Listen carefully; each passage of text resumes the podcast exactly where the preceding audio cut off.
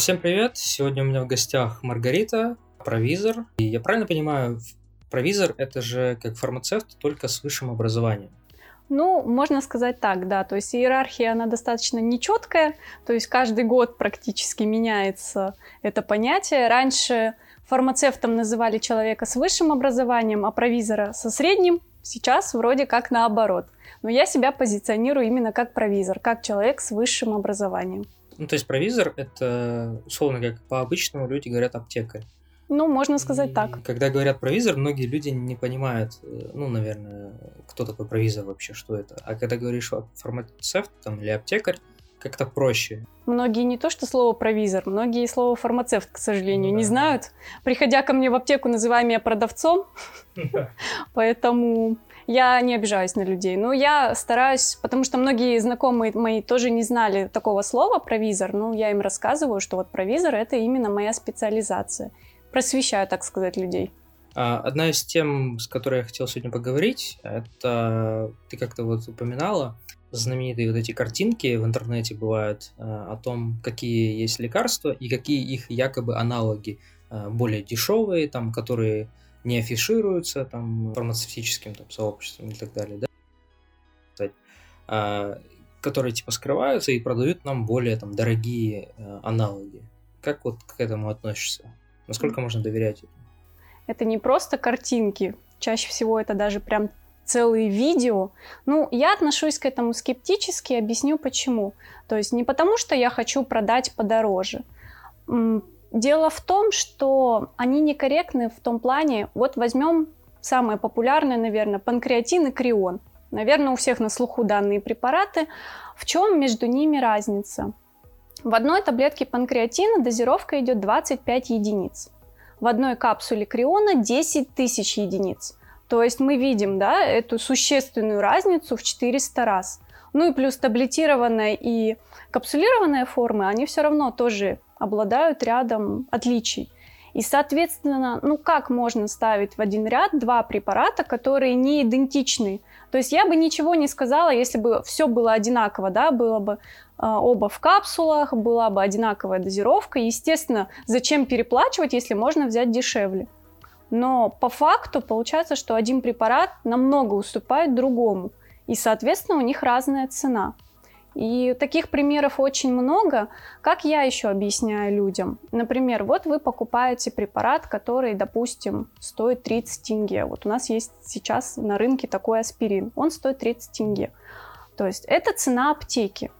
При этом его аптека закупает у а, дистрибьютора, то есть там еще заложена накрутка дистрибьютора, который закупают у склада, то есть э, у завода. Соответственно, цена такого аспирина, вот себестоимость, сколько она? Там 2 тенге, 5 тенге? Ну, вообще мизерная. Ну, вот если посчитать, то примерно где-то в копейках это выражается. И что могут положить в таблетку за там 5 тенге? Ну да, э, как будто бы там ничего особо и нет. Да, там будут какие-то наполнители, которые, ну, ничего не стоят, грубо говоря, мел какой-то. И, соответственно, а, я не говорю, что все дорогие препараты это только вот все супер, там пупер. Каждый препарат надо разбирать отдельно. Но по факту препарат, который стоит дороже, все-таки там можно найти это самое действующее вещество, которое вряд ли мы найдем в препарате за 30 тенге. Ну, это лично мое мнение, которое я, в принципе, вот разложила по полочкам. То есть каждый препарат, как ты сказал, нужно рассматривать отдельно, нельзя слепо доверять э, вот этим картинкам, что типа вот этот берете, он дешевле, он лучше и так далее. Понятно, что есть какие-то исключения, но в целом, как ты говоришь, а если препарат дороже, значит, тому есть какое-то определенное объяснение. Да, чаще всего так. Ну и как еще я говорю людям, например, возьму себя, да, я не говорю, что я покупаю только самые дорогие препараты, только оригинальные препараты. Естественно, нет. Но если я знаю, что я буду потреблять этот препарат достаточно регулярно, да, например, я беру какое-то обезболивающее, я никогда не пью ацетилку, анальгин, потому что мне жалко как минимум свою печень. Это во-первых. А во-вторых, так как я достаточно регулярно могу выпить то или иное обезболивающее, я возьму то, которое будет все-таки чуть подороже, ну, точнее, даже не чуть, там, 500 тысяч тенге, может быть, даже больше. Но оно будет качественное, и оно будет иметь эффект чем я буду покупать тот же анальгин, как я вижу по людям, которые приходят за ним, там, не знаю, чуть ли не каждый день, пьют его горстями, и он не помогает. А этим самым они только еще больше, там, не знаю, сажают свою печень. И вот если мне надо препарат просто, чтобы он у меня лежал в аптечке, например, там дротаверин или ножпа, я просто не пью такой препарат, но иногда бывают такие случаи, чтобы надо, чтобы это было дома тогда я могу взять обычный дретаверин, потому что я не пью его каждый день, и там даже раз в месяц я его не пью, может быть, раз в полгода. Да, я возьму тот, который дешевле. Вот у меня такой вопрос э, появляется. Вот к тебе приходит э, человек, э, спрашивает какой-то там, возможно, аналог, да, но обсуждали эту тему о том, почему люди чаще приходят именно в аптеку, нежели к врачу. Да, ты как провизор, фармацевт, да, условно, можешь что-то посоветовать, но это лишь совет. То есть ты как человек с э, образованием можешь что-то посоветовать, но ты не понимаешь э, всей, все сложности ситуации у человека, там, какие-то условности, детали, да, болезни там. Почему люди, как ты думаешь, приходят именно в аптеку, а не к врачу, даже если ты совет? Ну, чаще всего на это я слышу мне некогда, у меня работа. Ой, ну вы же сами знаете, какие у нас врачи. Да, я прекрасно знаю, какие у нас врачи. Я сама постоянно обращаюсь в поликлинику, потому что есть такие проблемы, которые даже вот я, как фармацевт, не могу себя сама лечить. Я людям об этом же говорю. Вы понимаете, я не могу лечить себя, Соответственно, я не могу лечить вас, так как я не знаю, какие у вас есть сопутствующие заболевания, какие вообще что конкретно с вами сейчас происходит, да? Потому что то, что я могу предполагать, и то, что может быть в реальности, это может не сходиться но я всегда настаиваю, что человек должен обратиться к врачу, и меня очень всегда радует, когда люди слушают меня и идут к врачу, и потом они возвращаются. Много таких было случаев, и они говорят спасибо, что вы нам ничего как бы не продали, да, а послали именно нас к врачу, потому что там оказалась какая-нибудь опухоль или еще что-то в этом роде. Естественно, это не может распознать человек, фармацевт, который просто стоит и смотрит на тебя, да? Ну разве внешне это может как-то проявиться? Нет. Я всегда говорю, надо сдать анализы. Да, это долго, да, не всегда есть на это время, но если тебе важно свое здоровье, ты должен найти это время. В принципе, поехать в поликлинику с утра – это не такое большое дело. То есть я сама регулярно бывает и до работы могу поехать, да, и в свой выходной, потому что это надо мне, не кому-то еще, а именно мне. Поэтому людям я всегда говорю, ну, если это такие ситуации, которые действительно требуют именно врачебного вмешательства. Потому что очень часто обращаются, например, подберите препарат от давления. На что я людям говорю, что у меня больше ста наименований. Вот как вы себе представляете, что я буду подбирать вам препарат? Не зная вас, не зная ваш анамнез, да, что у вас было в прошлом, какие у вас сейчас заболевания – ну, есть люди, которые реагируют на это правильно, то есть они говорят, да, действительно, вот я, наверное, все-таки схожу к врачу. А есть такие, которые реагируют на это достаточно агрессивно, если честно. А, типа, а зачем я тогда к вам пришел? Ну, что-то вроде того. Одна женщина даже как-то хотела на меня писать жалобу, а, из-за того, что я ей ничего не, под, не порекомендовала от давления, а посоветовала обратиться в приемный покой городской больницы, чтобы они измерили ей давление, и чтобы в случае чего они сделали ей укол, потому что, как я поняла, у нее было очень высокое давление в районе 200. Естественно, я ну, посоветовала то, что было логично в той ситуации. Женщина пришла на следующий день и была крайне этим возмущена не знаю, в чем же э, моя вина в том, что я хотела ей наоборот помочь, а не просто продать препарат, чтобы она от меня отвязалась. Ну вот, кстати, этический вопрос такой поднимается. То есть вы, по сути, ну, не имеете права не продать. Вы видите, что человеку, ну, это наоборот навредит. Вот как эта ситуация разрешается? Ну, вообще, я вот считаю, что лучше не продать. Ну, это лично мой такой, так сказать, девиз, потому что я знаю очень много, к сожалению, фармацевтов, которые, ну, назовем это так, просто пропихивают препараты. Да, их, возможно, заставляет их начальство в плане того, что там есть понятие каких-то там планов продаж или что-то в этом роде. Но я я даже людям это говорю часто, что я лучше не продам, чем вот я продам вам то, что навредит вам же. Поэтому я достаточно скептически к этому отношусь. Как говорится, я не продавала антибиотики без рецепта еще до того, как это стало мейнстримом. Коронавирус, все такое. Да. Вот, кстати, с коронавирусом как ситуация была? Вообще, сколько было интересных случаев? Ну, если честно, интересными случаями это сложно назвать в плане того, что на самом деле это была достаточно страшная ситуация, то, что происходило прошлым летом, потому что видеть людей в отчаянии, которым нужны антибиотики, которым эм, нужны там антикоагулянты и все в таком роде, а у нас ничего нет. И это было действительно страшно. И страшно еще было за себя, за свою семью, что если вдруг кто-то, например, заболеет, там, из моей семьи, что мне нечем будет им помочь, потому что лекарств нет. И это было ну, где-то около двух месяцев, да, когда прям ничего не было на рынке. И когда появлялись там какие-то пару упаковочек, они просто тут же разлетались. Ну, действительно было страшно. Вот ты упомянула планы продаж, да? То есть у вас все-таки а, есть какой-то план продаж, который вам как бы говорят, что вы должны это продавать, или вам просто это рекомендуют как-то, или то есть как это происходит?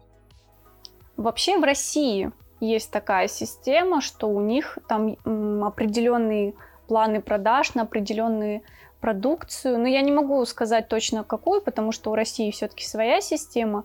В Казахстане тоже есть некоторые такие сети аптек, у которых есть определенные планы ну, я не знаю, как точно это выражается, я не могу сказать. Но я знаю, что люди так делают, потому что потом эти люди приходят к нам, просят объяснить, например, как принимать тот или иной препарат. Вот приведу пример.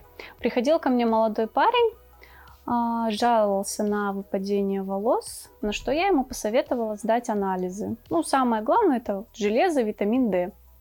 Он сдал только на витамин D, и он с этим анализом, ну, на этом листочке было четко написано, что у него дефицит, он пошел в другую сеть аптечную, где ему продали витамин D и сказали принимать по одной капле. Чтобы ты понимал, дозировка одной капли была 200 международных единиц. Столько даже маленьким детям не дают, не то что взрослым с дефицитом. А когда он показал им свой листочек, а, они сказали, что они не могут понять, что там написано, то есть они, ну, они не увидели, что у него дефицит. Я понимаю, фармацевт не должен назначать, да, какую дозировку принимать человеку. Ну и продавать препарат в заведомо маленькой дозировке, которая не подходит для восполнения дефицита, ну, наверное, тоже все-таки фармацевт не должен. А почему они продали, я понимаю, потому что это препарат, который, так сказать, профильный, который надо продавать именно вот этой компании. То есть э, это как, знаешь, у продавцов есть, э, ну, условно, зарплата и их какой-то процент от да. продаж. То же самое есть, значит, у фармацевтов каких-то сеть, сетей и аптек? Ну, я так понимаю, что да. Скорее всего. Да. Не, я не буду утверждать, потому что это не моя аптечная сеть, и я не знаю, как устроено внутри у другой аптечной сети, но то, что есть такой факт, что люди продают препарат, который не подходит человеку, но им просто надо его продать, он существует. То есть это не один такой препарат. Я знаю э, э, список этих препаратов, но я привела самый яркий пример. Ну вот, кстати, на эту тему. Э, есть же множество всяких... Ну, основная есть такая теория заговора. Э, Еще на английском ее называют Big Pharma, что условно есть некая организация там всемирная или там сеть организаций, которые просто там скрывают какие-то лекарства, которые уже лечат э, все что угодно, и, и СПИД, и рак, и так далее, все что угодно. И скрывают эти препараты заведомо, ну, чтобы э, препараты, чтобы продолжать эту тенденцию на лекарства, чтобы не было такого, что люди вылечились и все. Нет, нам нужно продавать препараты, чтобы мы наживались на этом, получали деньги, обманывали, ну, обманывая людей вот так вот. Как вообще относишься к такой теории заговора? Я скажу тебе даже больше. У нас есть один клиент, который еще года четыре назад, наверное, а, начал к нам приходить, и каждый раз, когда он покупал какой-то препарат, прежде чем его купить, он запрашивал сертификат качества. Естественно, когда человек покупает что-то в аптеке, он может это сделать. Но это было просто очень часто, практически ежедневно он приходил, то есть он заберет один сертификат и сразу просит э, сертификат на другой препарат. Естественно, это все не хранится в аптеке, да, это надо запрашивать у нашего офиса, офис нам присылает. Но факт в том, что, естественно, все документы мы ему предоставляли. Но мы не понимали, зачем он это делает. Потом он нам поведал такую страшную свою тайну, что он покупает только проверенные препараты, потому что он вычитал, что вот примерно из этой же оперы, что нас всех пытаются отравить, убить и все остальное. Поэтому он покупает только сертифицированные препараты. Это было довольно-таки забавно, но при этом сейчас он наш постоянный клиент, и сейчас он сертификаты не запрашивает и даже прислушивается к нашему мнению, хотя до этого он относился к нам скептически, и ему нужно было все прочитать только самому, то есть он нам не доверял, он доверял только сертификату и тому, что он сам прочитал. Вот. Насчет таких теорий, я, если честно, сомневаюсь, что есть такие препараты, которые вот прям именно лечат СПИД, там, рак. То есть, может быть, что-то есть в стадии разработки, а чтобы оно существовало, но это было недоступно людям и ради этого развивалась фармацевтическая промышленность, вряд ли. Я вообще не понимаю, почему люди так относятся к фармпромышленности. Потому, все препараты, которые изобретаются, они для чего нужны? Для улучшения качества жизни. Потому что если вспомнить, сколько люди жили раньше, да, то есть не в 20-21 веке, а задолго до того, то есть там длительность жизни, ну, 30 лет, там 40. Ну, классная фраза про вот жили раньше 30-40 лет без вашей химии и всему подобного, и не парились. Ну, все вот, нормально было. Да, об этом же и речь идет. То есть хорошо, вы можете не принимать препараты, но при этом, ну, дожить там, да, лет 30-40. Зато без химии. Зато без химии, да. То есть, ну, здесь каждый выбирает сам. Потому что, например, вот у меня не хватает железа, да. Я никак не могу обойтись без химии. Ну, я могу не пить железо, но просто я тогда и до 30 даже не доживу. Но зато без химии. Ну, здесь вопрос приоритетов. То есть я хочу жить, жить достаточно долго и полную жизнь, да, и, соответственно, естественно, я буду прибегать к препаратам, если они будут улучшать качество моей жизни. К сожалению, сейчас каждым годом увеличивается количество там, сердечно-сосудистых заболеваний, сахарного диабета, даже элементарно дети рождаются уже с аллергиями. И мы сами, возможно, виноваты в том, что мы теперь не можем жить без лекарств. Либо если мы можем без них жить, мы живем довольно-таки недолго, потому что ни одно заболевание не проходит бесследно.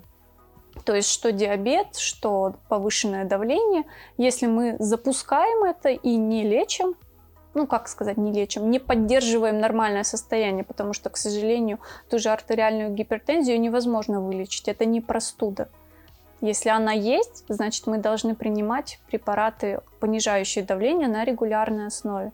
Иначе наши сосуды, наше сердце скажет нам большое спасибо, но в кавычках, к сожалению.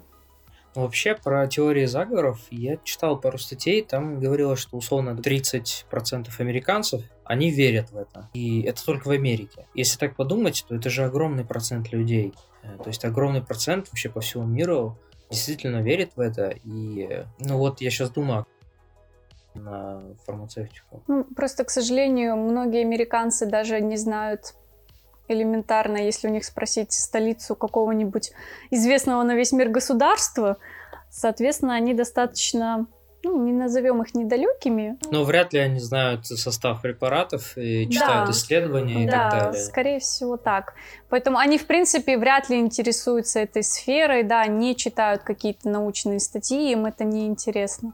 Тем более, если мы возьмем Америку или Европу, э, где они идут обязательно к врачу, и, соответственно, они приходят с рецептом, и уже фармацевт в баночке готовый, там, в определенной дозировке, в определенном количестве дает им препарат. Им и не надо в этом разбираться.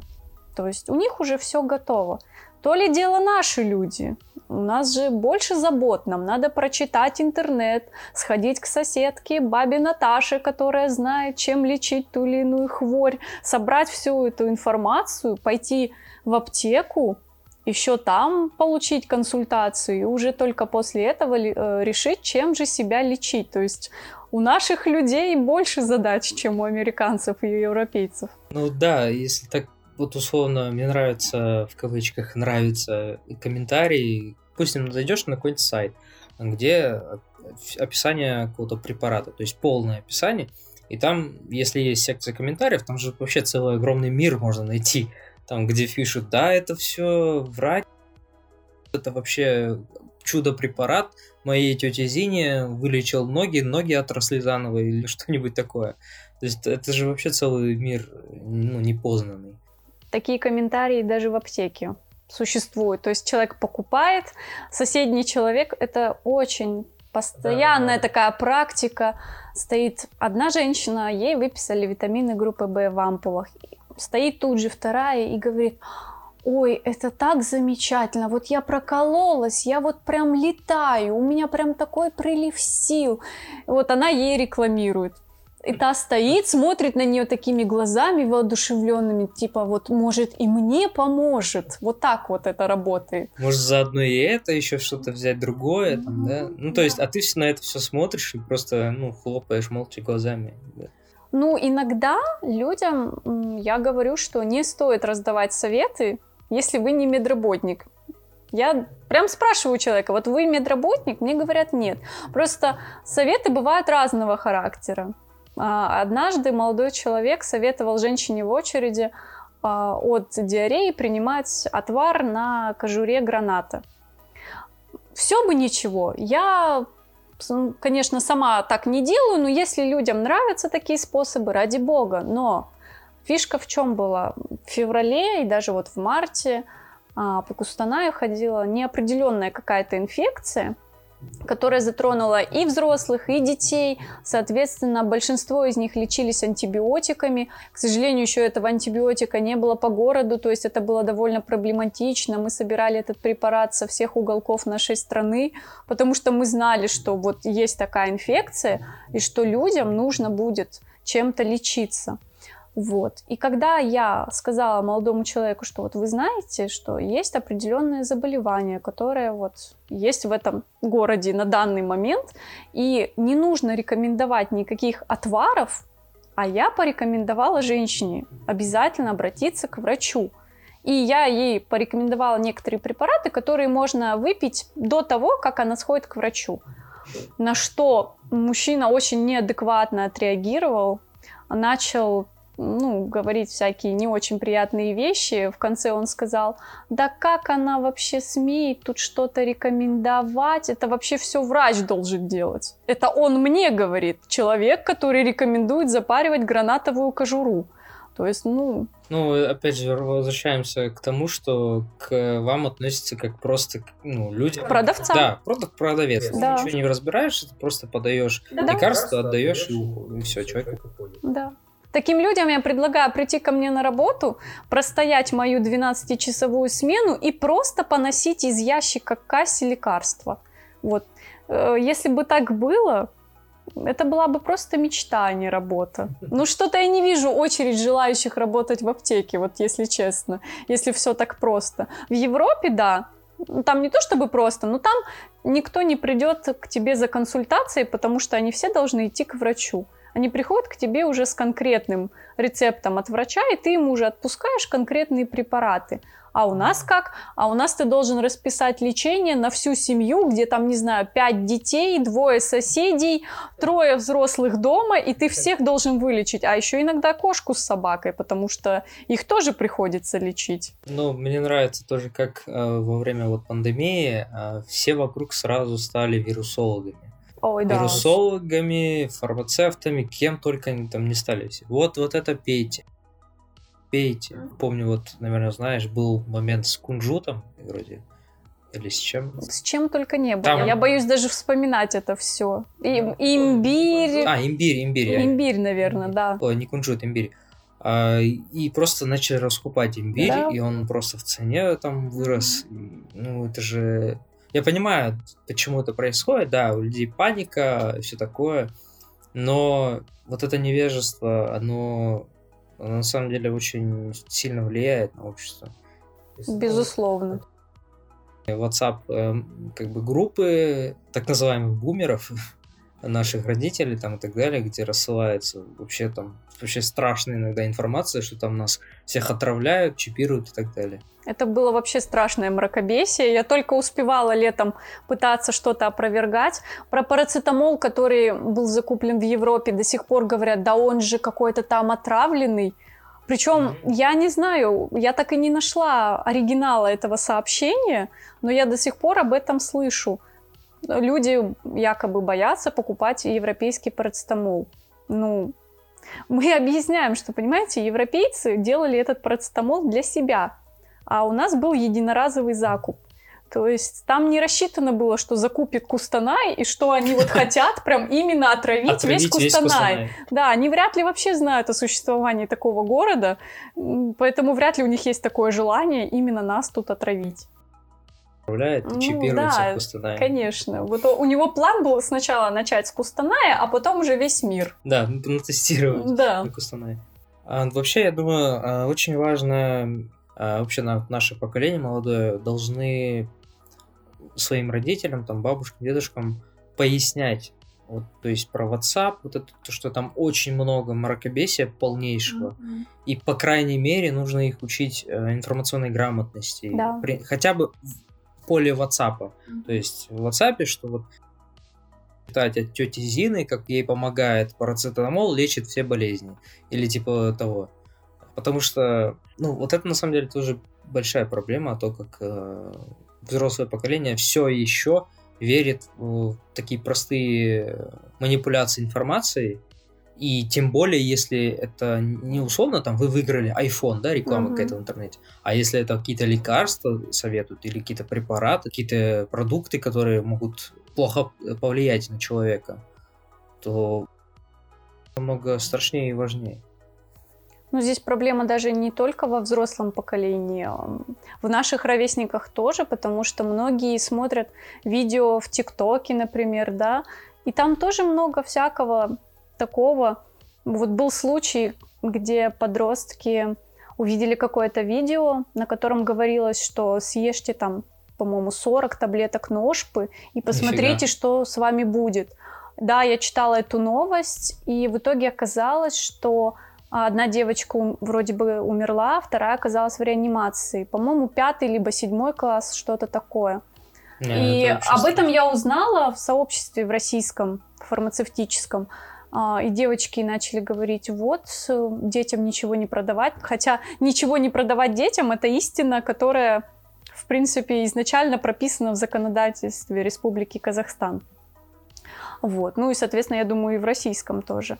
Потому что, к сожалению, дети смотрят непонятно что, соответственно, они приходят в аптеку, и они тоже хотят непонятно для чего. Хотя ножпа – это безрецептурный препарат. Естественно, его вот, взрослый человек может купить без рецепта. Вот. И насчет информации, очень много сейчас в том же ТикТоке всяких врачей, опять же, в кавычках, потому что я не уверена, что они врачи, они советуют очень странные вещи, как вот видео было прислано мне на оценку про нитроглицерин, который надо всем и вся. И мужчина даже не думает, что когда он говорит такие вещи, он может сделать только хуже. То есть действительно какая-нибудь там, не знаю, женщина средних лет посмотрит и будет думать, что ей там чуть ли не при любой ситуации нужно там три таблетки нитроглицерина под язык. А в видео именно так и говорится, что вот чуть что, пей нитроглицерин. Ну как? И люди сами вообще должны критически относиться к тому, что они смотрят и что они считают правдивым. Потому что очень много врачей, блогеров, так сказать. Я сама их пересматриваю, но везде разная информация, если честно. Там даже возьмем про приемы витаминов. Один врач пишет одно, второй второе, третий третье. И, соответственно, кому верить непонятно. Вроде бы все врачи достаточно авторитетные, у всех большое количество подписчиков. Соответственно, Ну да, вот как будто бы количество подписчиков решает все. Да. То есть как будто это уже ты... Показывает специ... компетентность. Да, то есть ты специалист уже в чем угодно, может быть, если у тебя достаточно подписчиков. Угу. Вот в этом и проблема современного мира. Ну, я не говорю, что все врачи плохие, и что врач не может быть блогером. Может. Но, наверное, не стоит э, свято и слепо верить всему, что написано в интернете. Все-таки нужно идти к специалисту, который в реальности, да, сдавать анализы. Вот классический пример. Люди читают в интернете что-нибудь про какое-нибудь заболевание, да, как мы все ставим друг другу диагнозы да. сами себе, да, прочитали, все, у меня там рак, я не знаю, еще что-нибудь, опухоль, потому что если читаешь эту симптоматику, все тебе подходит. Соответственно, если ты подозреваешь, что у тебя какая-то такая симптоматика, ты просто идешь и сдаешь как минимум, там, не знаю, клинический анализ крови, самый элементарный. Он уже явственно скажет и покажет, какие есть проблемы. Вот я живой пример, я никогда не знала, например, что у меня анемия. Ну, несмотря на то, что у меня бледная кожа, у меня вся семья бледная. То есть это не показатель. А я сдала анализ, и гемоглобин показал 70 при норме от 120.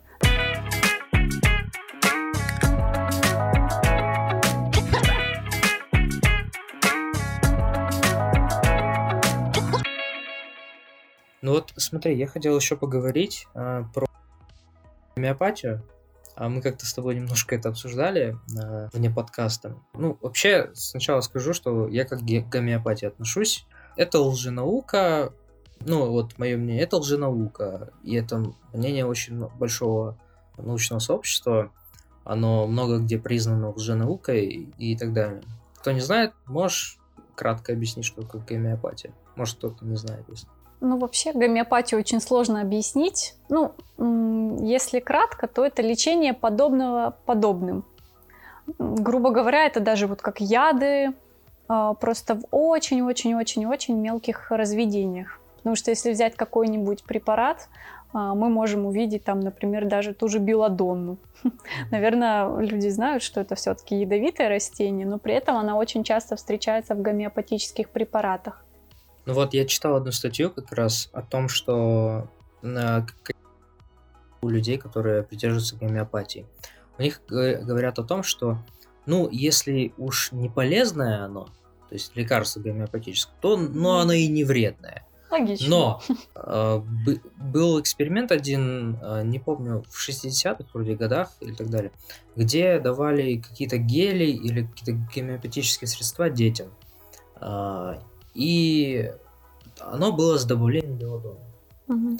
И там были какие-то последствия из-за этого, конечно. То есть они, я так понимаю, не учли именно дозировку вот, самобелодона. То есть, mm да, она там маленькая, но оказалось, что не настолько маленькая, чтобы вообще не иметь никакого эффекта. И это очень, ну, плохо сказалось на детях. А, вообще, я а, есть такой ученый российский, Александр Панчин. А, он, а, кажется, он приводил такой пример, а, вообще, что такое гомеопатия и почему она не действует. Такой пример, что вот вода, которую мы все пьем. А, по сути, мы пьем одну и ту же воду, потому что она то есть, циркулирует, то есть она испаряется, уходит а, с дождем, приходит, и мы ее перерабатываем, все такое. То есть мы, по сути, пьем одну и ту же воду. И есть какой-то процент, что вот эти молекулы воды, которые пил Гитлер, да, которые пил Гитлер, очень большой процент ну, как не, наоборот, маленький процент того, что ты пьешь те же молекулы воды, которые пил когда-то Гитлер. Как мило. Да. И так вот, процент того, что ты пил те же молекулы, что пил Гитлер, он даже больше того процента, что чем в препара- препаратах этой дозировки гомеопатии, да. То есть он этим... Это классный, мне кажется, аргумент того, что там настолько маленькая дозировка, что это вообще... Ну, это даже абсурдно звучит чтобы это как-то имело эффект. Вот как ты думаешь? Ну, гомеопатия очень такая сложная тема, потому что никто до конца в ней не разобрался, но если мы возьмем, например, Канаду или Германию, где очень активно развивается это направление, и есть даже отзывы людей, как бы не просто которых мы не знаем, а именно которых вот Ну, знаю конкретно не я, а люди, которых я знаю. В общем, такая цепочка. Вот. А они говорят, что для них эти препараты рабочие. Ну, я думаю, что у нас, конечно, гомеопатия с германской очень отличается, потому что там у фармацевтов в обучении есть прям какой-то курс, если я не ошибаюсь, и он может быть даже годичный или что-то в этом районе, где они конкретно изучают именно гомеопатические вот эти все препараты. Ну, здесь сложно сказать, потому что исследований как таковых, естественно, провести практически невозможно потому что составы таких препаратов вряд ли можно описать какую-то фармакодинамику или фармакокинетику, как у всех препаратов обычных, с обычной химической структурой, да. Поэтому здесь, наверное, только действительно веришь ты в это или не веришь. Но у меня был опыт использования гомеопатических препаратов – и то, что использовала я, в моей практике мне помогло. Поэтому не могу сказать, что уж совсем это не работает. Но, как мы с тобой это уже обсуждали, да, непонятно. То есть, может быть, действительно, это помогло не оно, а как-то само это все. Ну, ну вот, э, я как, скажем так, сторонник против гомеопатии, да, будем так э, э, немножко дискуссию вести. Есть э, такая штука, как плацебо. Угу. Я подумал, что гомеопатия это же по сути плацебо в каком-то смысле. То есть э, плацебо это пустышка, лекарство, которое помогает, по сути, еще пока каким образом, э, это до конца не изучено. Психологическом. На психологическом уровне это помогает. Если в гомеопатии настолько маленькая дозировка, то и человек верит, что это лекарство, можно сказать, что гомеопатия это по сути плацебо. И можно сказать, что гомеопатия в этом роде действует. Знаешь как, я никогда не даю критичные суждения ни одному препарату, потому что у меня, ну, такой уже достаточный практический опыт, да, я уже работаю в аптеке почти 5 лет, и я очень часто сталкиваюсь с тем, что на один и тот же препарат могут быть разные отзывы. То есть стоит человек и говорит, мне не помогает. Там через месяц придет человек и будет такие хвалебные оды этому же препарату петь, что это просто ты подумаешь, что это чудо-средство от всего, что ты сам захочешь это выпить. Поэтому я понимаю, что ни одному препарату нельзя давать какую-то характеристику в плане, что оно помогает всем или оно не помогает никому. Если какие-то препараты существуют, то значит есть какой-то процент людей, которым это помогает я, вот я считаю так, что действительно есть категории препаратов, которые не для всех, но отдельным людям они нужны. Как с теми же противовирусными или иммуномодулирующими. Сколько написано различных э, блогов об этом, да, где люди пишут расстрельный список препаратов, и почти все противовирусные там и не имеют доказательной базы, и все это пустышки, и простуду можно ничем не лечить. Хорошо, я соглашусь в том плане, что не всем нужны противовирусные препараты, но люди должны понимать, что все мы разные, все мы болеем по-разному и разными заболеваниями. И бывают такие случаи, когда действительно противовирусные препараты нужны. Я думаю, вряд ли кто-то из слушателей знает все вирусные заболевания, которые вообще, в принципе, в природе существуют. И ну, главное, люди считают, что пить ацикловир при любых случаях это нормально, это доказанная эффективность, хотя у ацикловира в инструкции будет написано только вирус герпеса. Вот, то есть ацикловир это супер, это нормально. А все остальные противовирусные препараты это все пустышка, это все недоказанная эффективность. Ну, не знаю, люди тоже сами себе противоречат. То есть либо все не работает, все-таки, наверное, либо все либо, работает. ну здесь тоже сложно так сказать, насколько что работает. Но я за то, что если препараты есть, сложно их назвать уж совсем бесполезными. Просто мы не знаем всех случаев. И как показывает опять же моя практика, те же противовирусные, а, они работают в случаях, когда у человека сниженный иммунитет и человек очень часто болеет. Соответственно, этому человеку сложно а, выздороветь самостоятельно. То есть вот если ты здоровый парень, да, молодой, и ты болеешь там, не знаю, раз в год или раз в полгода, естественно, ты можешь не пить противовирусное.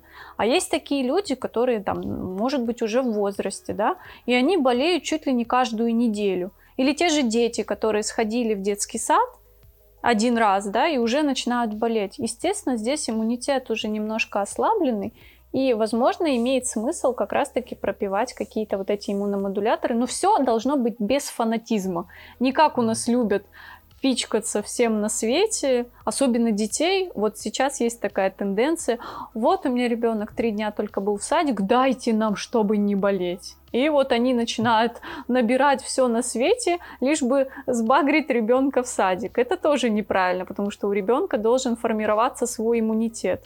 Но немножко ему помочь какими-то определенными там иммуномодуляторами профилактически и иногда можно. У меня такая была в голове теория о том, что что люди сейчас в цивилизованном мире живут, да, и они пьют таблетки, антибиотики и так далее.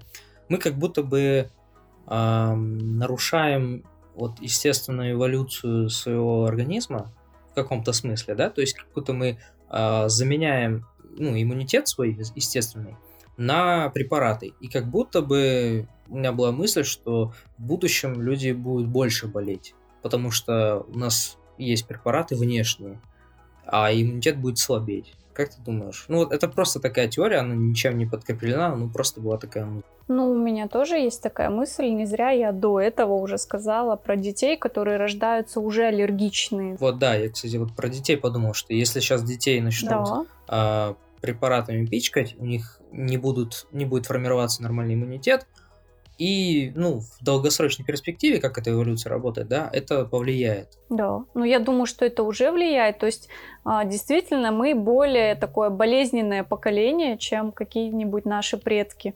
Ну, не берем тех, которые жили там совсем уж мало, 20-30 лет, да. Ну, даже если мы возьмем какой-нибудь Советский Союз, условно. Я думаю, что там все-таки люди были достаточно такие, более здоровые, чем сейчас. Но в этом мы сами виноваты. Да, здесь не только в лекарствах дело, а в том, какая у нас экология, атмосфера, а в том, что мы даем маленькому ребенку, которому год, телефон, и он от него не отлипает. Это же тоже все влияет. Сейчас сколько детей с э, заболеваниями глаз, с заболеваниями желудочно-кишечного тракта, потому что они едят всякий фастфуд, вот ты когда первый раз фастфуд попробовал? Ну, явно там, да, не в три года, не в пять лет. Ну да, сейчас это уже... А, это норма. Пятилетнему уже давать сразу фастфуд. Уже годовалому даже дают. Я сама была свидетелем, когда я сидела Нифига на фудкорде, да, и сидел вот маленький ребенок, который еще не ходил сам толком и не разговаривал, он сидел с телефоном и ел картошку фри. А, соответственно, о чем мы говорим? Какое здоровье нации, если мы так сами относимся к своим детям? То есть, естественно, я не говорю о том, что там, если бы у меня были дети, я была бы супер правильной мамой, но во всяком случае ограничивать время за компьютером, за телефоном и все-таки следить за питанием, это самое основное, что должны делать современные родители, дабы ну, не усугублять состояние здоровья своих детей. А вот, кстати, у меня была такая мысль, немножко вернемся к тому, что вот здоровым людям, скорее всего, не нужно особо там пить э, витамины и так далее, да, там антибиотики кто чаще болеет, им, скорее всего, нужно. А, было такое исследование а, про викторианство, ну, и там викторианство, веганство, точно не помню. Но суть в чем? А, говорилось, что вот вегетарианство ведет к тому, что вот по статистике там проверяли исследования, что люди, которые приверженцы вегетарианства, они в целом более здоровые, все такое. Но ошибка исследования была в чем? В том, что они изначально, изначально а вегетарианцы, э, как люди, в принципе, по мировоззрению в целом, они более приверженцы того, что нужно более правильно питаться, больше заниматься спортом и так далее. А когда ты делаешь такую выборку неправильную, что одни э, пьют, курят и едят не фастфуд. Едят фастфуд, да, при этом там не вегетарианцы, а другие вегетарианцы, и они, скорее всего, там занимаются чаще спортом, mm-hmm. ведут более здоровый образ жизни, то это исследование не особо о чем-то говорит. Это как пример, да. Я сейчас не буду судить о викторианстве, я имею в виду, что пример исследования, как неправильно выводы делаются. Да, очень даже. Кстати, насчет витаминов, это довольно спорный вопрос. То есть даже если ты здоровый человек, но твое питание ну, оставляет желать лучшего, да, вряд ли мы каждый день едим овощи, фрукты, ну, у нас все-таки край такой хлебный, но не особо прям фруктово-овощной. И, соответственно, нам даже было бы очень сложно быть вегетарианцами, ну, такими полноценными, чтобы мы действительно восполняли все свои дефициты. Ну, это же, кстати, зависит и национальности, как э, определенная народность живет в определенном климате, и да. как у них формируется, да. Потому что я читал у эскимосов, угу. у них организм так специально создан, что они могут э, мясо спокойно есть, и они, они лучше его как бы синтезируют или что-то в этом роде. Не могу ну, сейчас пере- Переваривают, наверное. Переваривают, да, и у них, у них как бы больше организм с этого получает. Что-то в этом роде. То есть, опять же, говорится о том, что по-разному немножко эволюционируют. Конечно, конечно. Ну, даже элементарно наш цвет кожи, наш разрез глаз. Да. Это же все природа, это очень умная такая система, которая все продумала за нас. И сам по себе человек это настолько идеальный какой-то вот механизм слаженный. Люди, которые не увлекаются, например, там биологией, химией, которым, ну, не очень было это интересно в школе, даже не представляют, насколько интересные биохимические процессы происходят внутри нас и как все взаимосвязано, как нехватка какого-то микроэлемента, какого-то витамина может повлиять на весь организм в целом. А, вот про гомеопатию а, читал тоже такое, что по сути, а, когда испытывают какое-то лекарство, ну препарат, плацебо является по сути неким мерилом.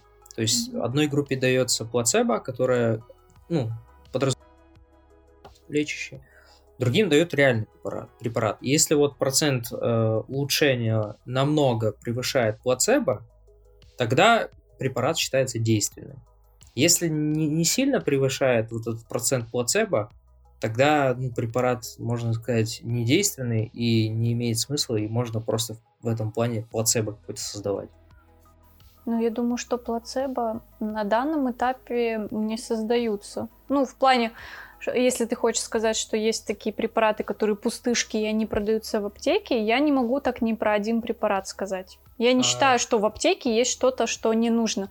Есть разные категории препаратов, да, вот, ну, у любого фармацевта есть препараты, так сказать, любимчики, да, которые вот я, там, не знаю, попробовала на себе, или мне нравится состав этого препарата, и я его смело могу порекомендовать человеку, да, или если ему выписал врач, я могу с уверенностью его продать, ну и сказать, например, да, что действительно это хороший препарат, он действительно работает, вот. Но при этом я не знаю, чисто морального права не имею говорить про какой-то препарат. Нет, вот он, не, он плохой, его не берите. Если бы я сама лично проводила исследования на каждый препарат, на его там биодоступность, на его эффективность, ну, тогда я бы могла утверждать, вот это берите, вот это не берите, это фигня, а это хорошее.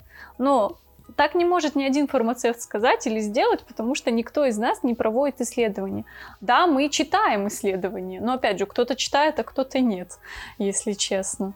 Как и врачи тоже же, многие, к сожалению, не читают исследований. Ну, это уже такая, это уже отвлеченная проблема нашей медицины. Ну вот э, ты говоришь, э, по сути, фармацевт если ему приносят рецепт от врача, угу. то он уже ну, вряд ли может как-то спорить с этим рецептом. Естественно. Да? Но вопрос встает, а насколько в этом плане вопрос без ответа, да? Вопрос встает, насколько в этом плане доктор были какие-то моменты, когда вот приходит с рецептом, а, а ты как бы видишь рецепт и как-то сомневаешься, что, ну, что вряд ли это поможет человеку. Может, со слов человека и так далее.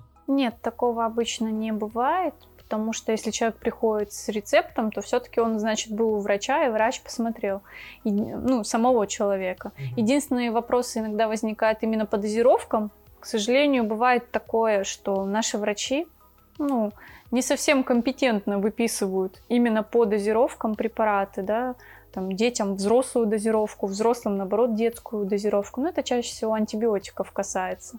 А, естественно, ни один фармацевт в принципе не имеет права оспаривать лечение врача. Единственное, что иногда люди могут меня, например, спросить, а вот мне действительно надо там брать антибиотик? Тогда я у них спрашиваю, вас смотрел врач? Вас там что именно беспокоит? Они мне говорят, например, да, вот там сильный кашель был у ребенка. Или там болит горло, ангина. И тогда я делаю умозаключение, что, ну, вот, естественно, врач это увидел, и именно поэтому он назначает антибиотик, а не просто потому, что ему захотелось. А, вообще есть такая э, штука, как confirmation bias на английском называется. На русском это предвзятость подтверждения. То есть вот на тему тенденция отдавать предпочтение тому, что человеку ближе, что выкладывается в его мировоззрение. Ну, как говорят, почему гомеопатия не работает, да, это не я говорю, не, некие аргументы антигомеопатов, а, скажем так. То есть, когда у тебя, допустим, простуда или какая-то болезнь, ты начинаешь пить какое-то гомеопатическое средство, через пару дней тебе становится лучше, и вот как будто бы тебе оно помогло. То есть ты уже составляешь цепочку из действий. Ты попил, тебе помогло. Но не учитывается тот факт, что это лекарство. У тебя просто в целом тебе стало бы лучше. И многие исследования тоже от этого отталкивались, что какие-то болезни действительно просто со временем, какие есть спады улучшения и спады понижения, наоборот, состояния. И у людей есть такая штука, что когда им становится лучше после какого-то препарата, они сразу приписывают это тому, что вот это препарат помог. А когда им становится хуже, то же самое. То тоже к препарату ну, могут при... Вот опять же, я и говорю, что вот эта предвзятость, ну, то есть нерациональное мышление может сильно влиять на восприятие вот, препаратов и так далее. Но это же не только к гомеопатии относится, это в принципе ну, да, да. к любому я лекарству. Я имею в виду в контексте гомеопатии, это вот считается как один из аргументов, э, почему это там, не работает. Нет, это в общем, я думаю, можно сказать про любой ну, препарат, да, когда человеку становится легче, и это, кстати, очень большая проблема именно с антибиотиками. То есть, когда человек начинает пить антибиотик, например, он два дня пропил, и он считает, все, мне хорошо, мне больше пить не нужно. И вот это самая большая проблема, потому что антибиотики обязательно нужно пропивать полный курс. И, кстати, именно из-за этой проблемы появилась другая проблема устойчивость и резистентность именно к антибиотикам. И а, да. почему, почему летом был такой бум на пневмонию, даже если она не была связана с ковидом, да? То есть многие же просто болели пневмонией. А, людям кололи по 3, по 4 антибиотика. Почему они не помогали? Потому что у людей резистентность. Потому что люди любят пить антибиотики как конфетки. Сколько раз ко мне приходят и говорят, дайте ампицилин, дайте ципролет, мы пьем всей семьей при простуде. Когда им начинаешь объяснять, что это не пьют при простуде, что простуда это вообще другое. Они, да мы же всегда пьем. А еще хуже, когда они дают это своим детям от кашля. Это вообще мое самое любимое. Вот ампицилин это, наверное, самое распространенное, что можно дать ребенку от кашля. Я понимаю, что он стоит 140 тенге, и это, конечно же, лучшее средство – но иногда люди должны думать еще и головой. Ладно, ты себя не бережешь, ну ты про ребенка-то подумай. То есть тоже вот эта тематика, она меня очень волнует в плане того, что родители, которые должны нести ответственность за своих детей, очень часто несут ее плохо, если честно. Они не вызывают врача, они пытаются лечить своими какими-то народными способами. Еще одно мое любимое, это когда там, не знаю, детям прописывают препараты, которые им нельзя, ну, что-то типа люголя. И опять же, так как это копеечное средство, естественно, почему бы и нет, почему бы его не взять? А то, что детям нельзя препараты йода до 6 лет, это ничего страшного. Ну, вот именно э, обрабатывать горло, вот такое, да, то есть и в инструкции будет противопоказание. Даже вот вчера у меня был такой пример, когда мужчина на трехлетнего ребенка такое брал. И когда я ему говорю, что есть спрей для горла, который можно на этот возраст, который будет лечить, он его не взял, потому что, естественно, он дороже. Вот хотел э, про вакцинацию. А, я недавно вот думал про вакцинацию от коронавируса. А, сначала у меня были сомнения. Я подумал, что как-то рано для вакцины. Нет? Просто я читал, что вообще так просто вакцина быстро не делается, ее очень и я подумал, что вот эти первые вакцины, не стоит их пробовать. И я сам не, не против вакцины, но именно про ковид я задумался почему-то. Я думаю, что ты подумал так же, как и большинство людей, особенно про срок изготовления вакцины. Почему-то у людей есть определенные понятия такие, да, хотя, ну, если бы не коснулось коронавируса, вряд ли люди знают действительно, сколько разрабатывается вакцина. Да, когда есть на это время, препараты разрабатываются иногда и десятки лет. И могут и 15, и 20 лет препараты разрабатываться. Но я слышал, что вот э, в среднем это где-то год-два точно должно, ну, должно пройти, чтобы вообще ну, год фактически прошел. Ну, ну да, кстати, год уже прошел. Просто это как-то вообще незаметно произошло. Как будто бы слишком рано, мне показалось.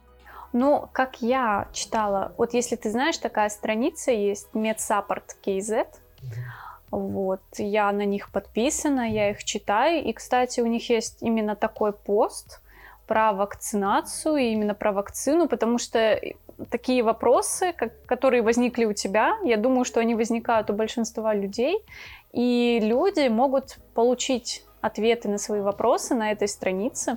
И там было написано как раз-таки, что несмотря на такой короткий срок, вакцина безопасна, раз ее выпустили, так сказать, в массовое использование, соответственно, она проверена.